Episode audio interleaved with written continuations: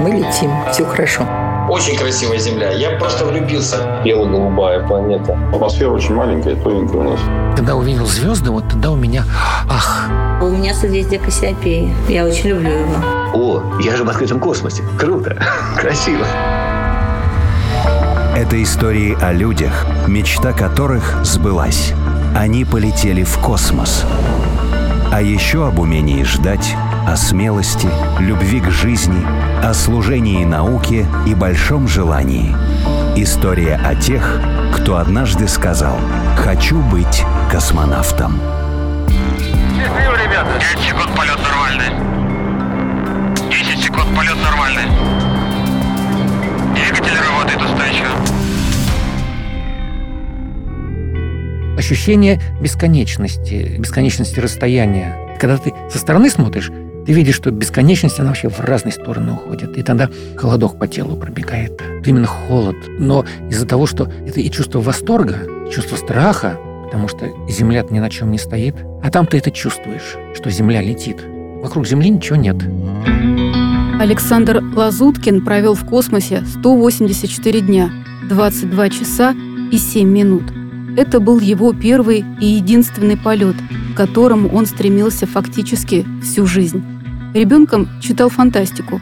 Ефремова, братьев Стругацких, Станислава Лема. Рисовал и делал из бумаги космические корабли. Спорт не любил, но где-то прочитал, что космонавты должны быть здоровыми. Поэтому в школе он начал заниматься гимнастикой и стал кандидатом в мастера спорта. Поступил в Московский авиационный институт, потому что выпускники этого вуза летали в космос. Пока учился, начал прыгать с парашютом – перестал бояться только после 44-го прыжка. До него перед каждым взлетом прощался с землей. Прыгать он научился. Тогда в космос брали либо военных, либо работников предприятий космической отрасли. И он пошел работать в НПО «Энергия». Тогда в нем был свой отряд инженеров-космонавтов. Еще три года ждал, молодых специалистов в отряд сразу не принимали. Наконец пришла его очередь. 84 год. Первый раз меня взяли на медкомиссию, пустили, потом выгнали. Мне сказали, знаешь, вот, ну, я не прошел там пробу, у меня была слабая вестибулярная устойчивость, и, ну, так они написали. А я как спортсмен знал, что надо только потренироваться, и все пройдет. Потренировался, пришел, прокрутили меня, сказали, да, все нормально, давай дальше идти. Пошел дальше, опять там сердце часто бьется. У меня там оно билось только от волнения. Еще придираются к этому, и у тебя сердце чистит. И ты думаешь, все, Начал бегать, бегал подолгу, ну, прошел процесс. Дальше началась сложная и долгая подготовка. Семья осталась в Москве, он жил в звездном городке. Учиться нужно было только на отлично, предметов много. Если оценки были ниже, чем у кого-то другого, в экипаж могли не взять. И главное, нужно всегда оставаться здоровым, иначе отчислят. Такая гонка со временем. А вокруг совсем не космическая жизнь. Друзья какие-то мои там узнали, что я в отряде космонавтов. Меня они спрашивают, ну, как ты? Расскажи. Они говорят, сколько получаешь? Я говорю, ну, столько. Говорит, потом, когда слетаешь, тебе там квартиру, машину дадут? Я говорю, ну да, дадут. А когда это будет? И я так задумался, я говорю, ну, наверное, лет через 10. Опять же, прокручивая вот все, что я читал про это, все биографии, и тогда последовало такое предложение. Мне говорят, иди к нам. Ну, ребята уже там в кооперативах. Ну, это 93-й, наверное, 4 год, вот так вот.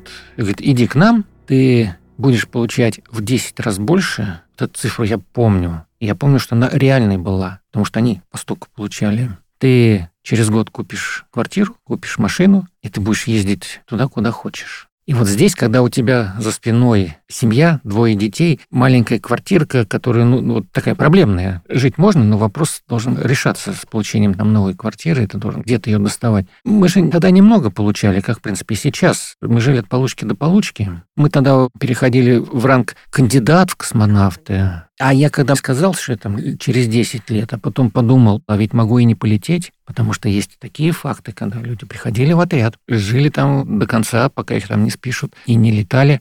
И вот тут нет четкости, что я полечу, а здесь уже есть четкость, по крайней мере. За год я много чего решу. Помню, что я сказал «нет», а внутри тогда вот эта вот родилась фраза «ну и дурак же я». Ну, я так понимаю, что когда вот пришел день полета, вы сели в кресло и подумали, ну, наконец, да, или вы уже даже не могли ничего подумать? Был такой этап, я должен был пройти дублирование, то есть быть в дублирующем экипаже, и потом вставал на подготовку уже в основном экипаже.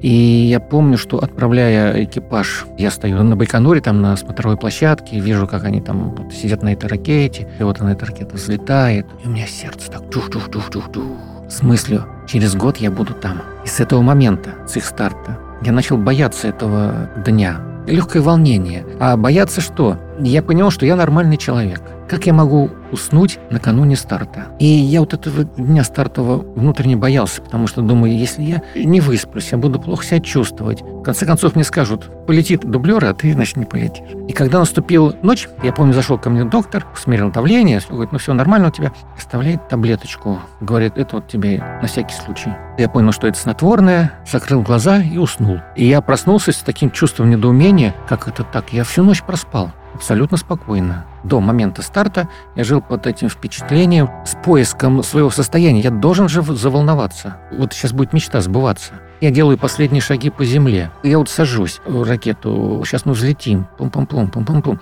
Ну, должен был начать волноваться. Не заволновался. Наверное, уже все прошло, да? Или как вы себе потом Нет, ну, это объяснили? Я не могу объяснить, я как бы даже и не ищу вот этого. Вообще вся подготовка в отряде, она вот очень хорошая. И, наверное, она сказывается. Из тебя делают не человека, который будет рекорды ставить и шагать в неизвестность. Из тебя делают человека, который будет работать. Ощущения такие. Я не в космос сейчас полечу, а вот тут стоит вертолет в виде ракеты. И сейчас мы сядем туда с экипажем, и нас на какую-то платформу в океане, там мы будем нефть добывать. И через полгода он за нами, этот вертолет, прилетит и заберет. Обычная командировка, обычная работа. Скорее всего, это э, просто сама подготовка. Хотя у нас не было специальных таких вот вещей.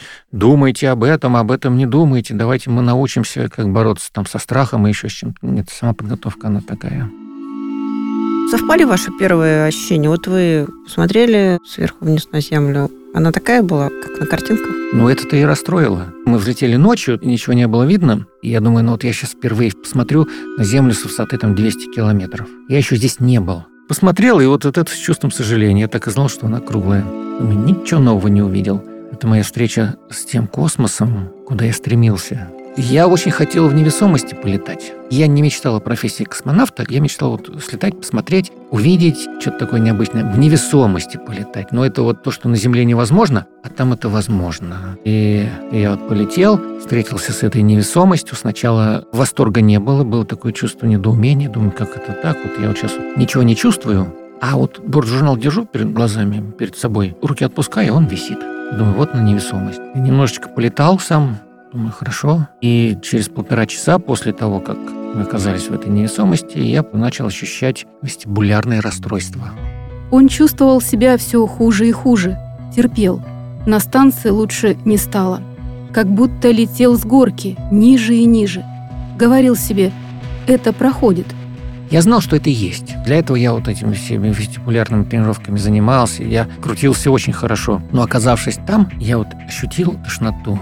К тошноте там добавилось еще то, что голова распухает от притока крови, спина начинает болеть от того, что растягивается. И вот это все вместе. Ну, то есть космос вас не сразу принял? Более того, он меня довел до того состояния, когда я понял, что я на Землю не вернусь, этой ночью я умру. Это ощущение того, что я понял, что я умру. Я принял это состояние. Не было страха, ничего. Наверное, просто вот захотелось избавления от этого всего. Пришло понимание, что если бы я знал, что будет так плохо, я бы не полетел. Я бы не стал космонавтом. Я бы лучше дипломатом бы стал. Да, в конце концов, спортсменом. Но вот то, что там это я ощутил, через это все проходят. И я понимал, что если я скажу врачам, слушайте, я плохо себя чувствую, знал, что в ответ я услышу. Во-первых, я не первый. Во-вторых, никто еще от этого не умирал. Тогда я понял, что меня врачи-то не поймут. И никто не поймет, как мне плохо. И вот это вот чувство безысходности, тебя никто не понимает, а ты внутри к этим врачам стучишься, говоришь, возьмите меня, все, я не хочу, не могу. То есть, будучи на земле, если бы такое состояние было, я бы, конечно, сказал, все, вынимайте меня из этого корабля. Вот до этого дошло. А вы могли кому-то пожаловаться? А кому я пожалуюсь? Экипаж летает, и они все довольные. Новички были только я и Райнхольд, это второй наш немецкий космонавт. Но он летает, я вижу, что ему так плохо.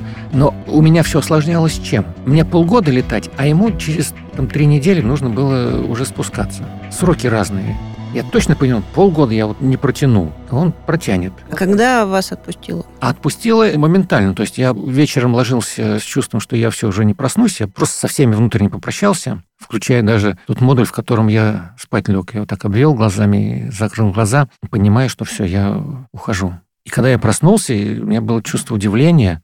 Я живой. Проснулся. Ни одного симптома. Это на Я- какой день полет случился? Это седьмой. И я так аккуратно стал летать. Я думаю, надо же, ничего, ничего. И потом к вечеру, когда уже пришло понимание, что все это ушло, был такой взрыв положительных эмоций. Я говорю, мужики, я сегодня родился. Космическая миссия Александра Лазуткина началась 10 февраля 1997 года. Через две недели на орбитальной станции «Мир» случился пожар. Четыре месяца спустя станция столкнулась с грузовым кораблем «Прогресс». Говорят, тот полет стал рекордным по количеству внештатных ситуаций. У нас загорелось то, чего вообще не должно было загореться. У нас загорелась кислородная шашка. Ну, кислородная шашка – это так, сленг. Металлический контейнер из нержавеющей стали сделан. Ну, это чего посуду у нас тут. Ножи вилки делают. В нем находится вещество, которое при химической реакции начинает выделять кислород. Там эта химическая реакция запускается особым способом. И все, и она потом выделяет кислород, которым мы дышим. То, что она загорится, такого даже и разработчикам в голову не могло прийти, потому что там нет открытого огня. Все аккуратно закрыто. А у нас она загорелась. Загорелся этот корпус стальной.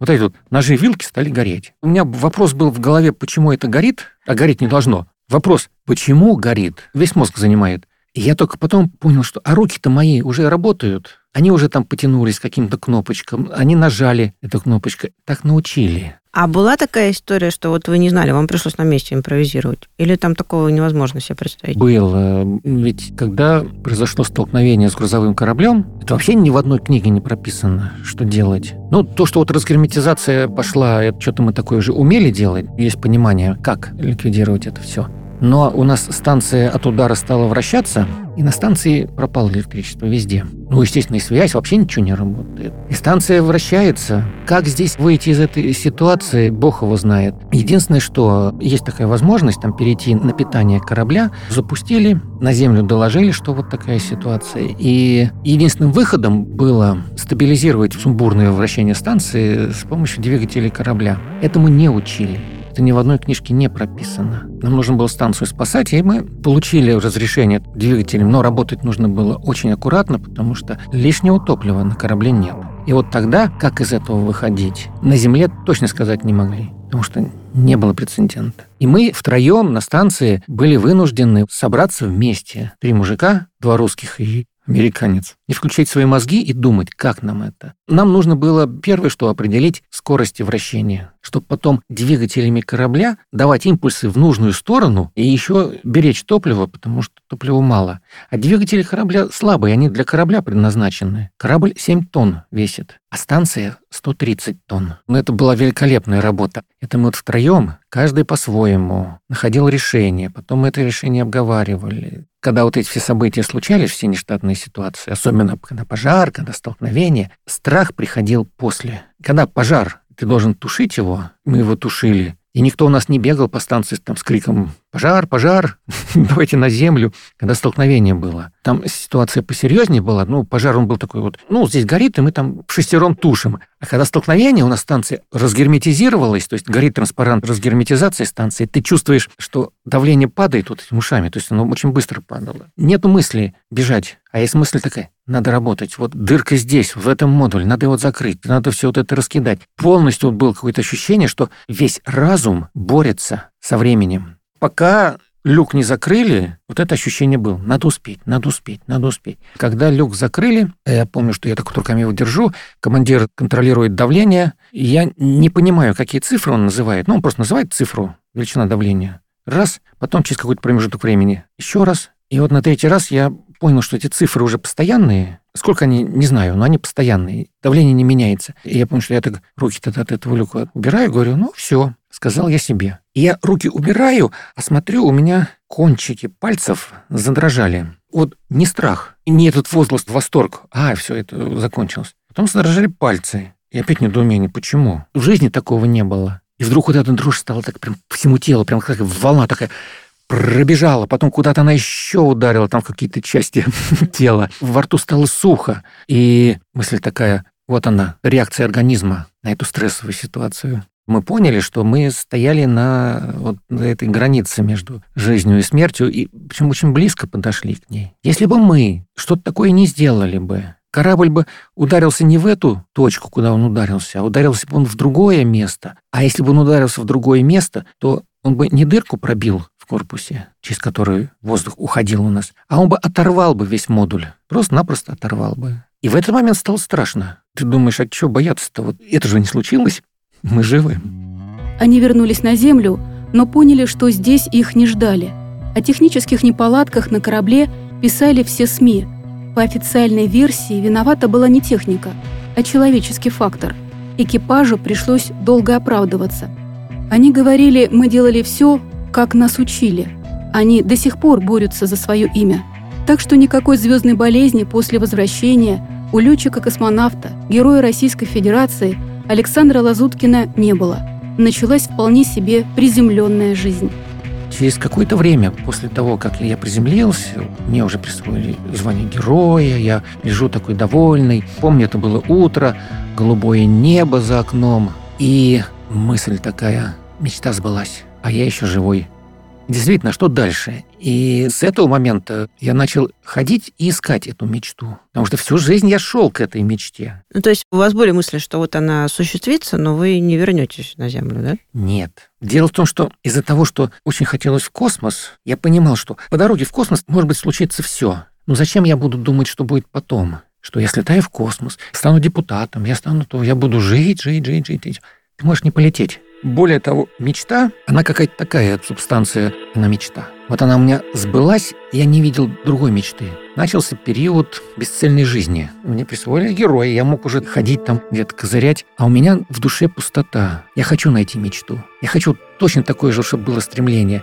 И я очень стал завидовать тем, у кого мечты нет. Вы нашли следующую? На самом деле я так до сих пор и хожу, ищу. Но помню два момента, я мечтал увидеть Сатурн. Еще в детстве мечтал. Я сделал телескоп, нашел Сатурн на небе, посмотрел. Он, он был такой маленький-маленький, там где-то миллиметра два вот такой вот. Видно, что он такой с ушами, там, вот, ну, с кольцами. И вот после полета я у знакомых ребят, а у них обсерватория, большой телескоп.